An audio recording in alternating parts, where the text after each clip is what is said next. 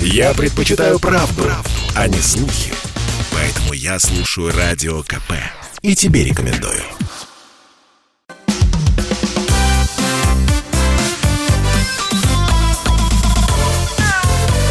Вот такая зверушка.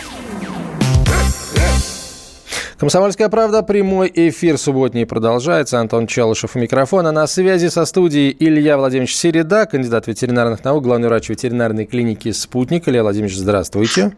Здравствуйте.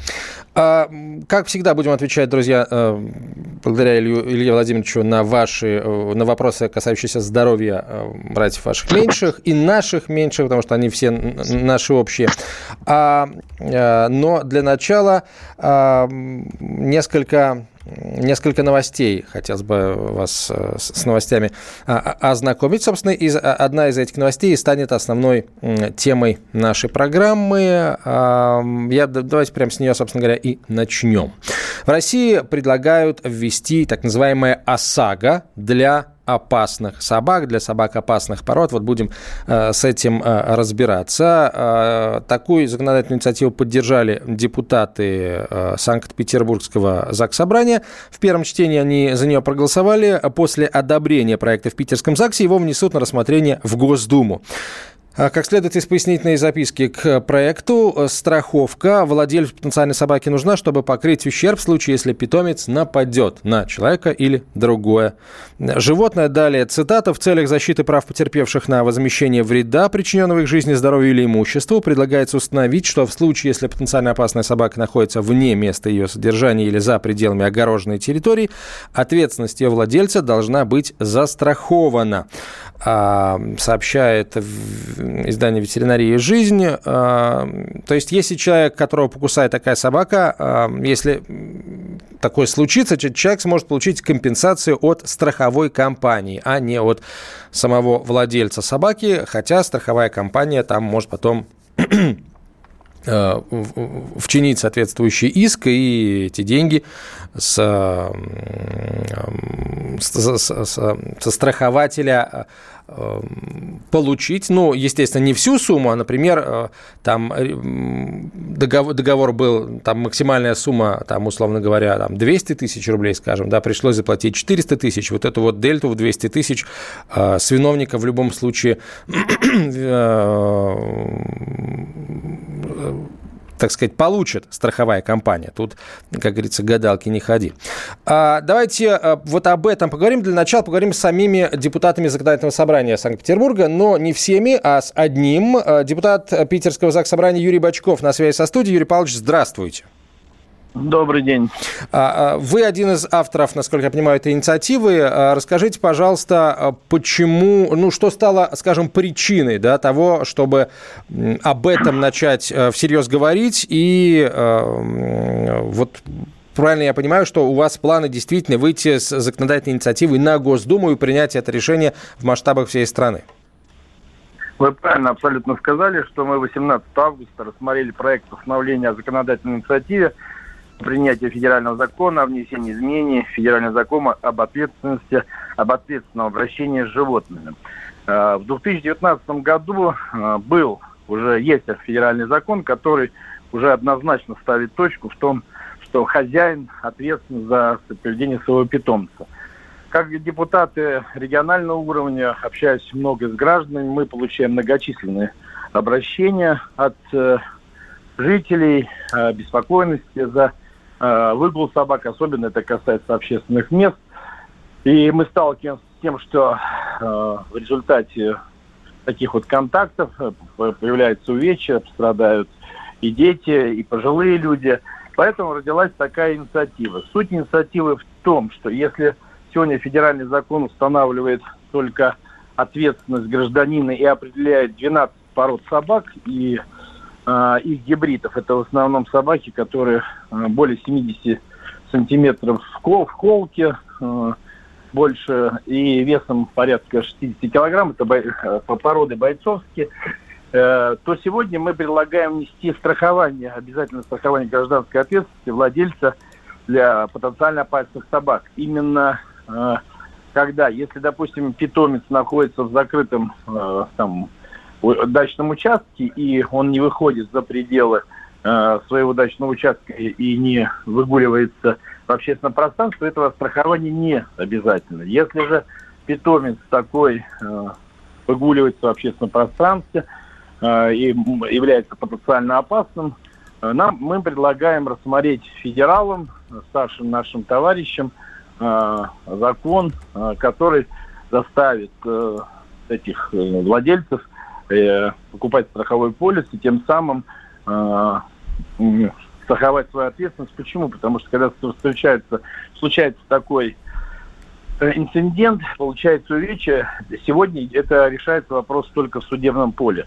Сейчас мы предлагаем рассмотреть возможность, чтобы это урегулировать без суда в случае, если, конечно, страховка будет покрывать нанесенный ущерб. Если же нет, будет превышать, да, естественно, как и, в общем, э, с ответственностью э, будем так, э, как владелец автолюбителя, будем дальше решать в, право, в правовом поле именно в суде. А, вот суть ага. такая. Да, а, тут смотрите, собственно, несколько вопросов. А, сейчас, насколько я понимаю, а, э, ну, понятно, что у нас есть 498 ФЗ, есть постановление mm-hmm. правительства номер 974, которое ввело вот этот вот перечень потенциально опасных собак. Правильно ли я понимаю, что вы предлагаете ввести обязательное страхование для владельцев собак именно вот этих пород, которые указаны да, в этом да, документе? Абсолютно, Или... абсолютно, все, абсолютно все правильно понимаете. А тогда я напомню, что здесь ну, довольно редкие на самом деле э, собаки. Нельзя сказать, что они постоянно в большом количестве разгуливают по нашим городам. Ну, или там... Я могу сказать, мы же говорим, что ага. перечень сегодня собак определен федеральным законом. Да. Мы вводим именно изменения в этот федеральный закон, э, именно как раз в, то, в, той, в той плоскости, которая именно в плоскости страхования. Если же есть предложение э, наших коллег или коллег любого регионального парламента, старших, я говорю еще раз, коллег, расширить перечень, пожалуйста, давайте рассмотрим на федеральном уровне перечень. А, хорошо, тогда, ну вот, собственно, я позволю себе э, этот вопрос, Юрий Павлович, продолжить. Вы сказали, что много обращений было в,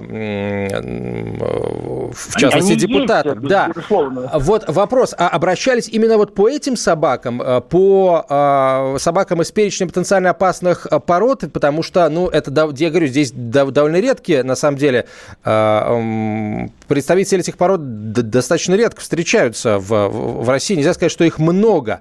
Или к вам обращались представители, к вам обращались с жалобами на собак, собственно, разных? Безусловно, мы не говорим только об этих собаках. Э, мы говорим о том, что житель-то он и горожанин обращается, он не может знать точного перечня э, этих собак, э, закрепленного в федеральном законе. Он обращается как обыкновенный человек, гуляющий, видя любую, в собаке любую опасность. Потому что если мы сейчас не говорим о маленьких, маленьких карликовых собаках или там каких-то ну, декоративных собачках, безусловно, mm-hmm. жители обращаются к нам э, по поводу любой опасности. Поэтому, если вы говорите, я еще раз повторяю о том, что э, предлагаете расширить перечень, давайте пообсуждаем этот вопрос. Я, как э, законодатель, не исключаю такую возможность, что возможно пойти, если это есть необходимость со стороны граждан, мы всегда должны стоять на защите интереса, mm-hmm. готовы дальше смотреть. Я, собственно, я, собственно, почему как бы этот вопрос задаю, Юрий Павлович, потому что а, а, у нас в том же 498 ФЗ а, а, как раз относительно вот этих 12 а, пород а, собак потенциально опасных а, и э, указана а, обязанность владельцев а, выгуливать их исключительно там в, на, с намордником и на поводке. А относительно собак всех других что называется, да, э, речи о наморднике и поводке нет. Говорится лишь только о том, что выгул домашних животных должен осуществляться при условии обязательного обеспечения безопасности граждан, животных, сохранности имущества физических и юридических лиц, вот, так что, э, то есть нет ни слова о намордниках и поводках, да, относительно, применительно ко всем собакам. И только к представителям вот этих так называемых потенциально опасных пород указано, э, указано соответственно, намордник, указаны намордники и поводки, точнее, а, а, обязательства их э, использовать при выгуле этих собак. Вот, собственно, а, вот, о чем вот как я. раз вы абсолютно правы в том. Мы с моими, с нашими коллегами обсуждали этот закон до, достаточно до, до принятия его, обсуждали его достаточно активно. И как раз о том, о, что, о чем вы говорите, что ужесточение ответственности как раз а, и многие депутаты и выступили. Другой вопрос, что а, есть и также другие мнения. Сегодня, и в том числе и у владельцев собак, я же безусловно слежу за а, реакцией, какая сейчас а, есть, как это все обсуждается. Поэтому наша задача, в том числе этим э, предложением, э, в очередной раз обратить внимание на то, что есть эта проблема и, возможно, она требует еще и дальнейших изменений угу. в плане законодательства. Спасибо. Спасибо большое, Юрий Павлович. А, на связи со студией был депутат а, Законодательного собрания Санкт-Петербурга Юрий Бачков. Мы продолжим говорить на эту тему и на другие темы тоже сразу после короткой рекламы. Илья Середа на связи со студией, кандидат ветеринарных наук, главный врач ветеринарной клиники «Спутник». Я слушаю «Комсомольскую правду», потому что «Радио КП» — это корреспонденты в 400 городах России. От Южно-Сахалинска до Калининграда. Я слушаю «Радио КП» и тебе рекомендую.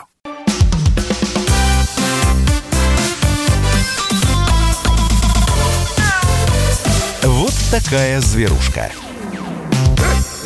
Мы продолжаем. Антон Челышев, Илья Середа, главный врач ветеринарной клиники «Спутник». И вы по телефону 8 800 200 ровно 9702 или WhatsApp, Viber, а вообще в любой мессенджер на 967 200 ровно 9702 или же оставляйте свои вопросы и ответы на вопрос, который мы сейчас с Ильей Владимировичем вам зададим в чате нашей трансляции в YouTube. А вопрос, видимо, надо ставить таким образом. А, вот это обязательное страхование ответственности владельца собаки, оно должно быть выборочным для определенных каких-то пород, э, там для списка вот этих потенциально опасных пород, или для всех крупных пород, там больше э, такого-то роста, больше такого-то веса, э, или, или для всех собак вообще, для владельцев всех собак любых пород абсолютно, включая мелких. Вот так, с моей точки зрения, нужно ставить этот вопрос. Ответы присылайте прямо сейчас вот по тем каналам связи, который я указал, 967 200 ровно 9702 или 8 800 200 ровно 9702, если хотите позвонить и рассказать, или оставляйте их в чате нашей трансляции в YouTube.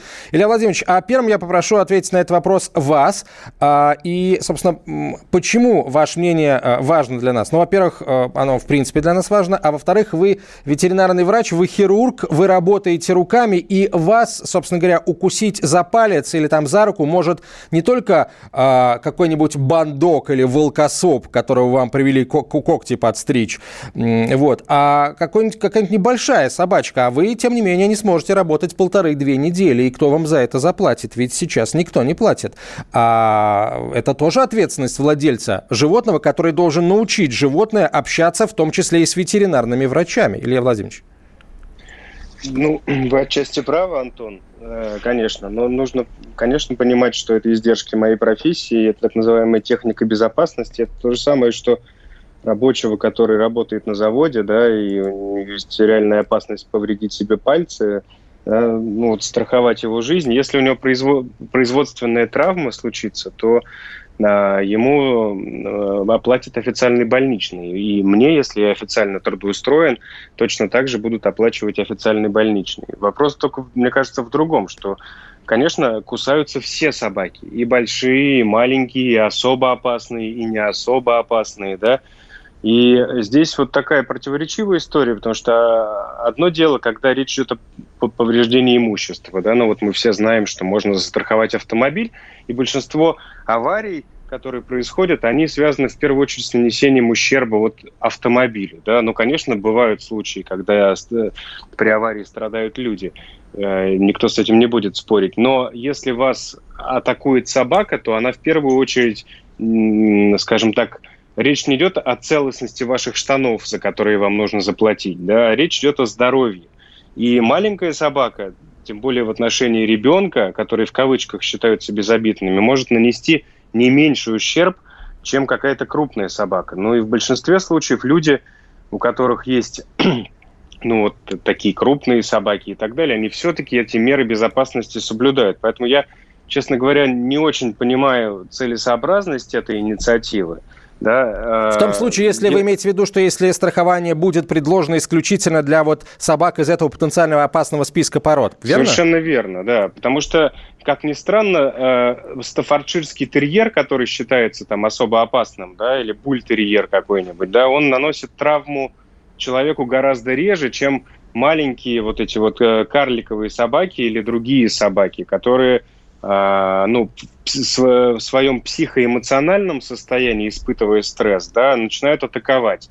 А э, большинство вот так называемых опасных пород собак, они ну, достаточно редко нападают на людей. Это мое субъективное мнение, но можно обратиться к статистике. Я не знаю, кто-то ведет достоверную статистику по этому вопросу или нет. Но, тем не менее, это так. Вот лично моих детей кусали мелкие собаки всегда, да, от которых не ждешь этого, да, и, и в, вот в ситуации, которая явилась причиной вот а, такой агрессии стороны собаки, ты этого вообще не ожидаешь. Я каждый день контактирую, контактирую с животными, я знаю, что такое покус. Слава богу, меня последние лет пять никто не кусал, но, наверное, это какой-то инстинкт, который вы выработался у меня. Вы просто пальцы успеваете выдергивать, да, отдергиваете. Да, берегу. Да, у меня совсем другая уже реакция. Я уже эмоционально за, за короткий период времени понимаю, на что собака способна. Но понятно, что такого опыта и навыка нет у большинства людей. Да, это вот опять-таки особенности моей профессии. Но вот если возвращаться к моим детям, то их кусали мелкие собаки, причем наносили им неприятную травму. Да, это тоже проникающее ранение, возможность инфекции и так далее, и так далее. И опять-таки, если обращаться к моему личному опыту, несмотря на то, что мои дети являются э, детьми ветеринарного врача, и они и на работе у меня периодически бывают, и вообще часто с животными контактируют. Никогда э, прецедентов, связанных с покусами более крупными собаками, опасными, так называемыми, в моей вот личной жизни не случалось еще. Илья Владимирович, ну вот, а, хорошо, а мы поняли, что вы против такого выборочного страхования, если оно будет касаться исключительно собак из списка потенциально опасных пород. А, хорошо, то есть остаются еще два варианта. Страховать а, всех абсолютно а, владельцев собак, а, точнее, ну да, страховать ответственность владельцев собак всех абсолютно пород, а, включая и метисов, естественно. Либо не страховать вообще никого. Вот тоже э, такая есть точка зрения. Я пока не понял, какой из них вы склоняетесь, лично вы. Вы знаете, Антон, я, честно говоря, никакой из них не склоняюсь, потому что мне кажется, что более насущными являются те проблемы, которые, скажем так, являются э, ну, вот по частоте встречаемости вот этих вот прецедентов покусов наиболее частыми. Это в первую очередь бездомные собаки, так называемые, да, и до тех пор, пока мы не решим в пределах Российской Федерации вопрос с э, огромной численностью вот этих бездомных собак, которые особенно в регионах, да, вот этот вопрос актуален. Может быть, уже не столько он актуален в Москве, но в регионах до сих пор он актуален. Да, и здесь вот у нас существуют такие крайности начиная от того, что есть волонтеры, которые этих собак всячески оберегают, ничего не хочу сказать плохого про вот такую инициативу, до какого-то незаконного отстрела поголовья вот этих вот бездомных животных, несчастных, да, на самом деле этот вопрос решается по-другому, и он уже давно решен в цивилизованных странах. Вот это первостепенная задача, да, а, вот потому что прецедентов покусов больше всего именно вот в этих ситуациях возникает, а не какими-то домашними собаками, которые там гуляют на поводке, в некоторых случаях гуляют на морднике и, и так далее. Вот ну, ну, это, наверное, мое вот такое вот представление, да, вот о сложившейся истории, что а, надо, а, если есть прецеденты наиболее часто встречающихся покусов, надо решать вопрос именно с этого конца, а не с противоположного. Ну, с этого конца мы, э, естественно, тоже неоднократно э, призывали и продолжаем призывать вопрос этот решить. Здесь решить этот вопрос поможет исключительно э, всеобщая идентификация, обязательная идентификация домашних животных, включая животных-компаньонов. Мы ждем, когда э, там, Минсельхоз уже разработает соответствующую концепцию, и э, этот процесс начнется. Пока только в отдельных регионах пытаются что-то такое сделать. Где-то получается лучше, где-то хуже, где-то в принципе ничего не делается. И, но, Илья Владимирович, я здесь, я считаю, что э, вопросы страхования ответственности владельцев, они поднимаются уже не первый год, уже так аккуратно мы пытаемся на, это, на эти темы говорить. И тот факт, что из разных регионов, да, власти разных регионов э, все активнее об этом говорят, мне кажется, что ну, э, это тоже, это тоже э, та мера, которая над введением, который нужно очень серьезно подумать, потому что если человек э, ответственно подходит к владению животным и э, сам следит за тем, чтобы намордник был, и поводок, ошейник, и, в общем, не было самовыгула, то, мне кажется, такому человеку э, приобретение полиса будет только в помощь, потому что э, случайность какая-то с участием его собаки произойти может, и, возможно, он и э, сам будет готов как бы возместить ущерб, который его собака нанесет, э, но э, если при этом будет создан механизм, когда человек будет платить небольшую сумму, и она будет покрывать довольно э, серьезные возможные убытки, э, всем понравится я тут, я опять приведу пример, который я уже неоднократно приводил, свидетелем которому был сам, когда э, щенок э, лабрадора, ну как щенок, уже такой подросток, да, может быть, в районе года было э, собаки, э, играя, не будучи как бы э, на поводке, в наморднике, играя, толкнул ребенка, который упал и ударился головой. Да, это произошло в Серебряном Бару на моих глазах. Это вызвало скандал с участием родителей ребенка и владельцев собаки. Вот. И я не знаю, чем закончилась эта история. Вполне возможно, тоже. А, и, ну, полиция, она как то совершенно точно закончилась. А было ли там а, дальнейшее судебное разбирательство? Возможно, было. Так вот, а, наличие страховки у владельца собаки может реш... поможет решить ему и вот такие вот проблемы. О них тоже, мне кажется, не нужно забывать, поэтому я, да, я со, остав... да, да, Илья Владимирович. С, с одной стороны, да, я с вами согласен, Антон, но с другой стороны, также важно понимать, что в большинстве случаев покуса другого человека домашней собакой виноват а, человек, который проявил инициативу, то есть противоположная сторона, да, вот он а, не соблюдая какие-то меры безопасности, да, там, подбежал к собаке, схватил ее, также может повести, там, повести себя ребенок и так далее. То есть а, важно не только возместить ущерб, но, в принципе, предоставить гражданам, скажем так, возможность Эм, Илья Владимирович, давайте а, вот... закончите да. мысль после короткой рекламы и выпуска новостей, друзья. Вот Оставайтесь с нами. зверушка. Я слушаю Радио КП, потому что здесь Сергей Мартан, Дмитрий Гоблин-Пучков, Тина Канделаки, Владимир Жириновский и другие топовые ведущие. Я слушаю Радио КП и тебе рекомендую.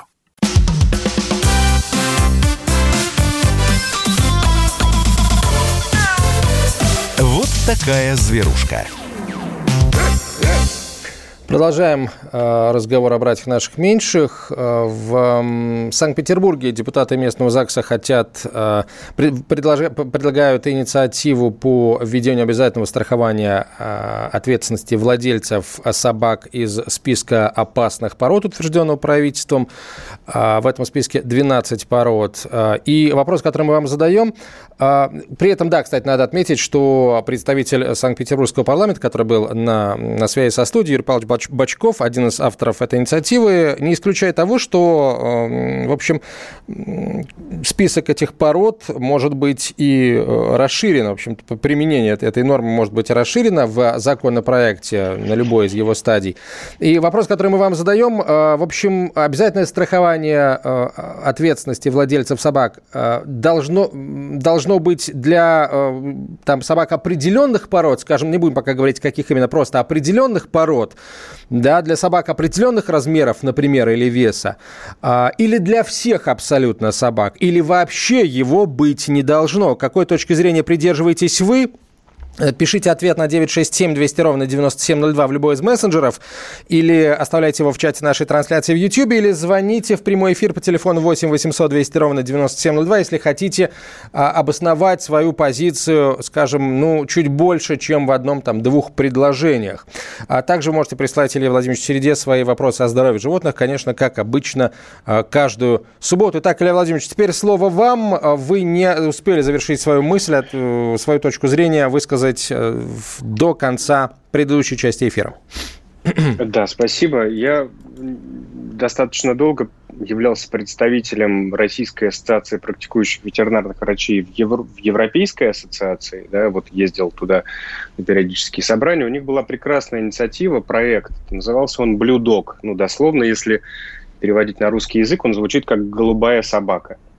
А, что это значит? Это значит, что были разработаны ряд мер, которые были направлены на популяризацию того, как нужно ребенку или даже взрослому человеку общаться с незнакомой собакой. Ну вот есть такое слово популяризация, да, всем знакомое. Ну, наверное, правильно будет его использовать.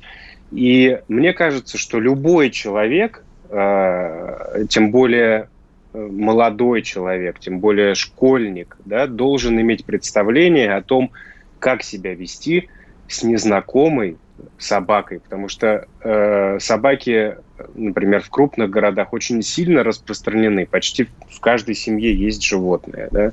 и вот а, а, основы того, как э, вести себя с собакой, с незнакомой собакой, должны быть э, объяснены ребенку еще в тот момент, когда он находится в школе, наряду, наряду с такими вопросами, как э, там, какие-то аспекты полового созревания, не знаю, важность того, как нужно сортировать мусор и почему это важно делать. Вот точно так же. Вот если бы была такая инициатива, да, вот на уровне школ, объяснять, что не нужно к незнакомой собаке тянуть руки, да, не нужно ее хватать, да, и не нужно проявлять какую-то инициативу, а как себя нужно вести, чтобы тебя не покусали. Вот такую инициативу я бы одобрил – с большим восторгом. Да? Но если у человека будет возможность добровольного страхования, да, вот то, о чем вы говорите, Антон, mm-hmm. это, ну, ничего в этом плохого нет, мне кажется, это замечательно. Может быть, единственное, что я вижу в этом отрицательно, это то, что некоторые владельцы собак расслабятся, да, ну, то есть, если он э, свою собаку контролирует, а после того, как он застрахует ее, он будет спускать ее с поводка и говорит, моя собака застрахована, пусть делает, что хочет, пусть кусает, кого хочет, страховая за все заплатит. Ну, такой же вариант тоже возможен, но это неправильно. Это, мне кажется, что это неправильная э, инициатива, потому что нужно решать вопрос с другого конца, как я уже вот сказал в самом mm-hmm. начале. Ну, Илья Владимирович, в случае с э, автомобильной автогражданкой у нас э, народ вроде бы не расслабляется, потому что если он расслабится и, так сказать, начнет совершать ДТП с завидной регулярностью, то э, просто полис для него страховой будет стоить намного дороже, а ездить без полиса в нашей стране нельзя под страхом штрафов довольно серьезных, если человек неоднократно будет в этом замечен.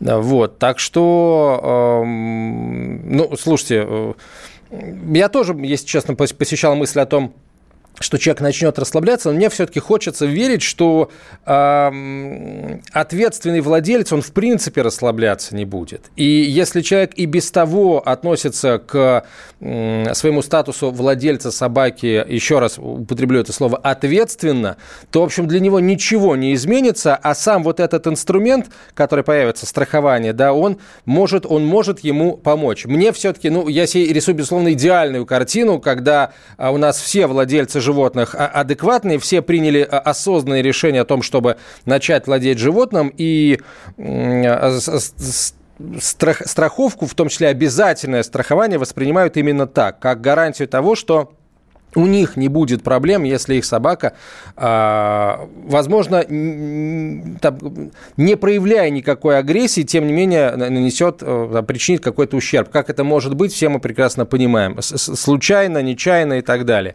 Вот. Для человека пострадавшего, ему, в общем, ему все равно, э, его собака укусила или она как бы случайно наступила ему на лапу или просто неожиданно появилась из-за угла, он подскочил и ударился там, подскользнулся, ударился головой.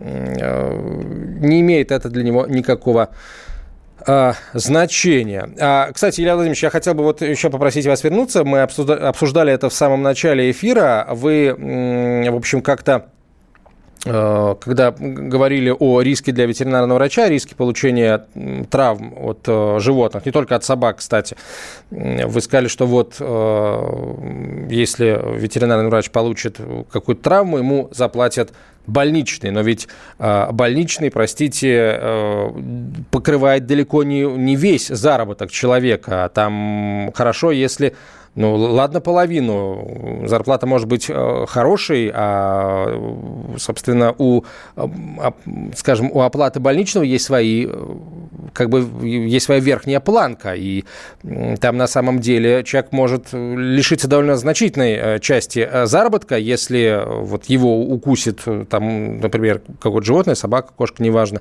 и человек не сможет работать. Почему вы так вот сразу отказываетесь от того, что это может э, сообществу ветеринарных врачей помочь? Не отказываюсь, но это немножко другой аспект. Это уже профессиональное страхование. Да, это вот, наверное, не, не имеет отношения к общегражданскому, потому что э, ветеринарный врач – это человек, который вот, э, в процессе своей работы контактирует там, с, с большим количеством животных. За день это может быть 10, 15 или там даже 20 собак.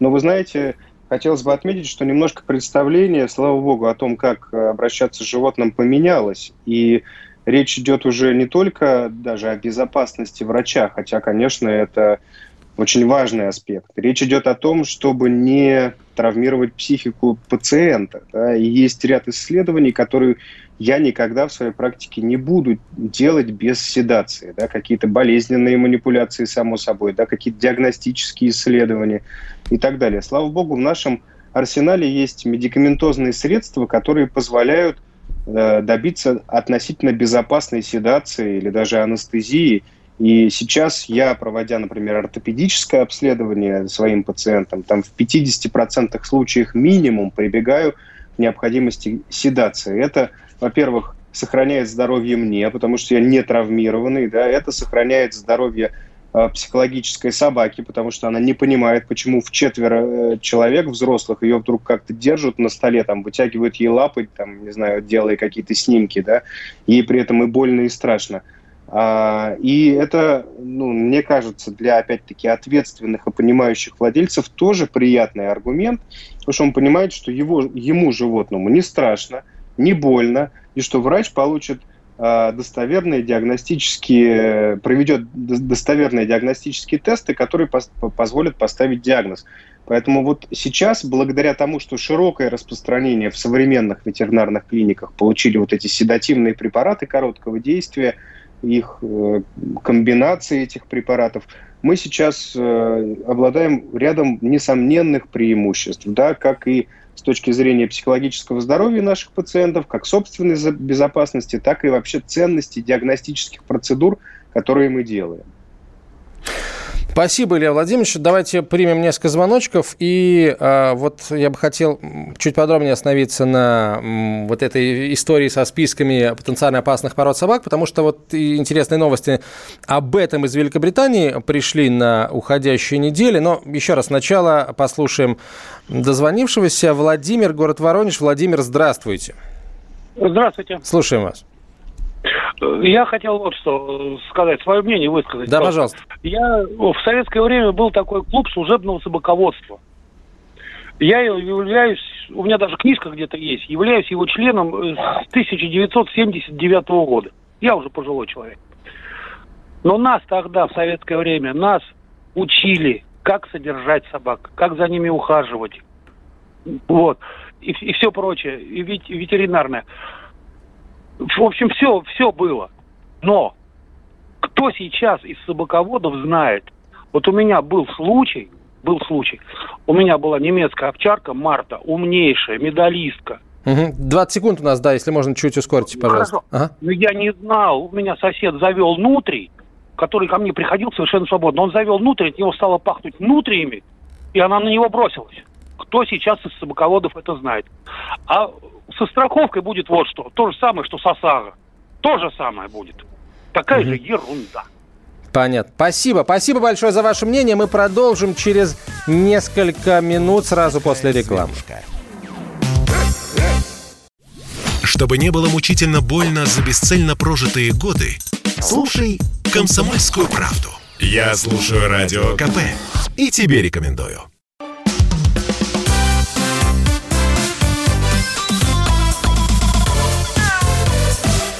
Такая зверушка.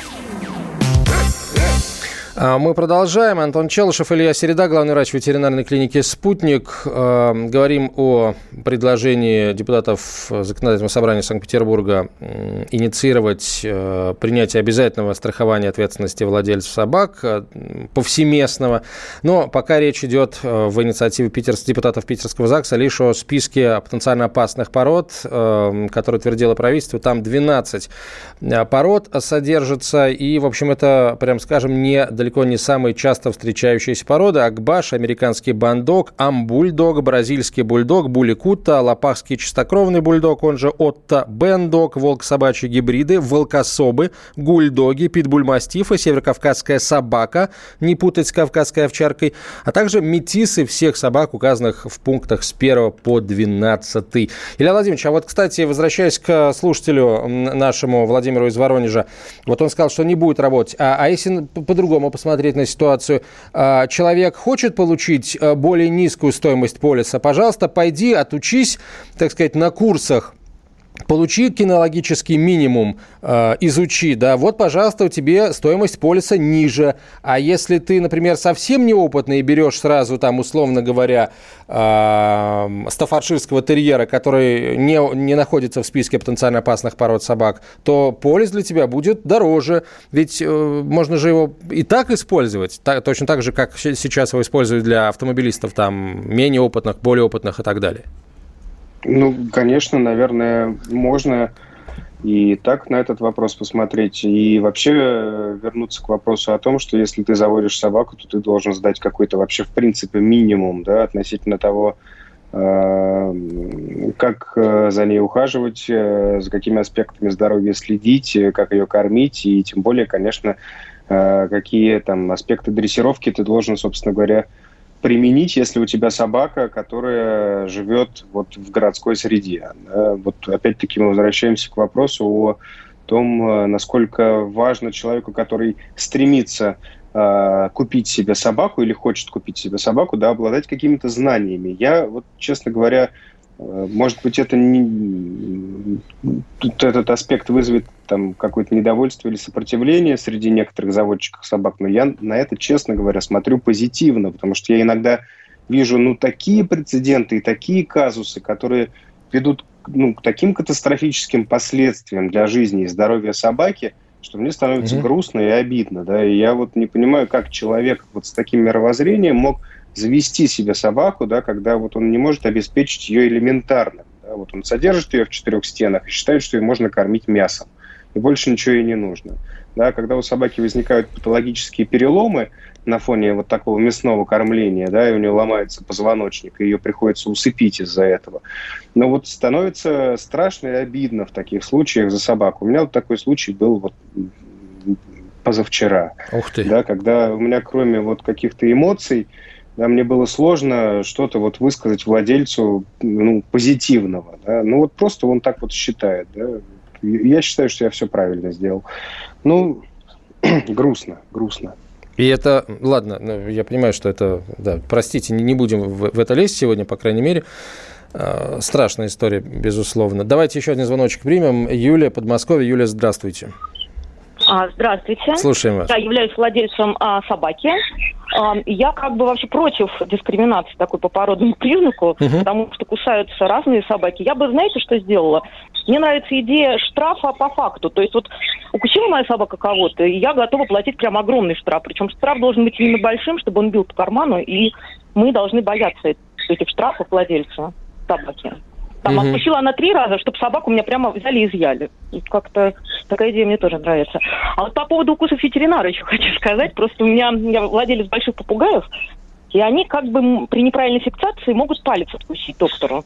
И я же не должна платить, наверное, а, э, ну, то есть как бы доктор должен уметь а, владеть вот этими приемами, чтобы его не укусили. Мне кажется, так. Это входит в зону его ответственности. Ну, слушайте, ну, не знаю. А если со, с Беркутом придут, который весит да. э, там 12-15 а, килограммов? Должны быть, значит, соответствующие у него помощники или какие-то там системы удержания Беркута. Как быть? Но вы, вы понимаете, что услуга, угу. услуга по медицинская услуга вот такому представителю такого вида, действительно опасного, должна стоить в разы дороже, чем э, ну, представитель... Она стоит, она стоит, орнитологи стоят дор- гораздо дороже, чем, вот, например, обычные врачи. Я думаю, что те, которые лечат крокодилов, доктора, они также за свою работу берут больше. А вот, кстати, насчет крокодилов, тут, между прочим, э, секрет очень простой. Главное не дать ему челюсть верхнюю открыть. У него на, на сжатие мощнейшие челюсти, а вот на подъем челюсти у него мышцы слабые.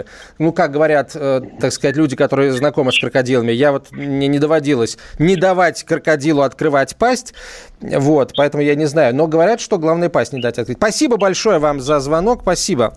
А, Илья Владимирович, да, вот, да Юрий, пожалуйста, я прокомментируйте. абсолютно с вами согласен по поводу ветеринарных врачей. Я тоже так считаю, что это зона ответственности врача. Если врача укусила собака, врач в этом виноват. Ну, вот на этом надо поставить точку. Да? Значит, доктор неправильно оценил свои силы, свои возможности, не предложил какие-то другие варианты – да, ну вот, например, если владелец говорит, я ни в коем случае не буду своей собаке сейчас никаких седативных препаратов вводить, я отказываюсь. Тогда доктор вправе сказать, вы знаете, тогда я не смогу ее достоверно осмотреть, ну, а, информативно, mm-hmm. да, и там поставить ей диагноз. И давайте вот на этом разойдемся. А если доктор все-таки согласился и сунул руки там в пасть собаки и получил э, укус, то доктор сам виноват, совершенно верно. Все правильно Юлия сказала. Ну, то есть получается тогда, что э, в этой ситуации э, ветеринар имеет полное право отказаться от э, того, чтобы попытаться кого-то вылечить. Ну, есть, например, владелец говорит, что сидировать не дам, э, соответственно, фиксировать не буду, помогать никак не буду, делайте сами. Ветеринар имеет право отказаться оказывать помощь животным. Э, ветеринарный врач может предложить э, несколько вариантов, да, но если человек отказывается от рекомендуемых исследований, доктор может сказать, вы знаете, вот по описываемым симптомам мы можем назначить эмпирическую терапию, так называемую, той проблемы, с которой вы пришли. То есть мы не знаем точный диагноз, мы предполагаем наличие какой-то проблемы, и мы назначаем пробное лечение. Но в этом случае вы можете столкнуться с такими-то побочными эффектами, столкнуться с тем, что это лечение окажется неэффективным, и мы потеряем время, и ваш питомец из-за этого там, ну, пострадает достаточно серьезно. Если вы согласны, подпишите, пожалуйста, документ о том, что мы действуем именно таким образом, и мы начнем такую эмпирическую терапию. Спасибо, Илья Владимирович. Да, это интересная была интересная история. Так, конкретный вопрос о здоровье. А, что-то мы увлеклись сегодня. Давайте хоть кому-то попытаемся помочь. Да? Как понять, есть ли у моего Джек Рассела а, лишний вес? А, вес собаки 9 килограмм. Но тут наверное, не обязательно упоминать породу. Вообще, в принципе, как понять, что у собаки лишний вес, Илья Владимирович? А, вы знаете, есть э, используемая для этого ветеринарными врачами шкала, да, которая э, позволяет э, определить степень наличия лишнего веса. Но, скажем так, одним из наиболее простых маркеров это пальпация, ну то есть пощупать ребра. Да, если ребра у практически у любой породы собак должны прощупываться легко – вы не должны прикладывать существенных усилий, то есть нажатия, для того, чтобы почувствовать, где же там ребра. При прикосновении грудной клетки вы должны достаточно четко определить переход от одного ребра к другому ребру. Да? Вот, скажем так, э, простым языком, это один из, э, скажем так, маркеров, которые используются. Но что касается веса, даже в пределах одной породы могут быть существенные различия там, и колебания в пределах аж 50%. Даже, например, среди йоркширских терьеров, потому что есть те, которые весят кило 200, а есть те, которые весят 6 килограмм. Вот, поэтому нельзя, используя вот критерии веса, массы тела, говорить о том, что есть ожирение или нет. Это только по результатам осмотра и других некоторых признаков определение Конституции. А, спасибо большое, Илья Владимирович, за ответ. А, вот я обещал рассказать о том, что в Великобритании решили делать следующий шаг в с законодательством, касающимся потенциально опасных пород. У них тоже есть такой закон, называется закон об опасных породах. А, в этом году, кстати, документу исполняется 30 лет.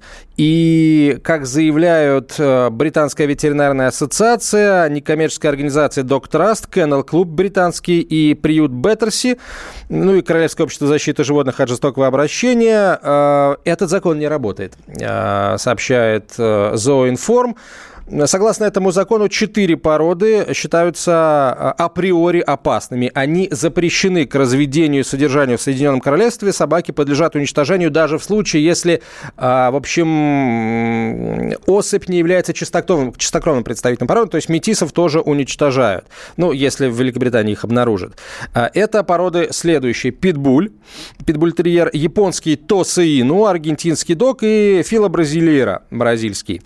В общем, старший вице-президент британской ветассоциации Даниэла До Сантос говорит, что э, документ этот нацелен на конкретные породы, а не на действия животных и людей, и создает ложное впечатление, что собаки, не внесенные в список запрещенных, являются безопасными. В общем, что фиксирует в Великобритании? С 1999 по 2019 год количество госпитализаций по поводу укусов собак возросло на 154%. Ну и э, в Великобритании все идет к тому, что законодательство о потенциально опасных породах или просто об опасных породах, априори опасных, будет пересмотрено.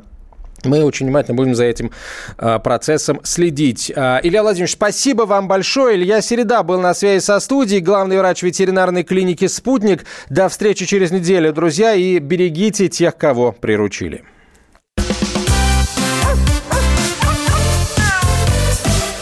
Такая зверушка.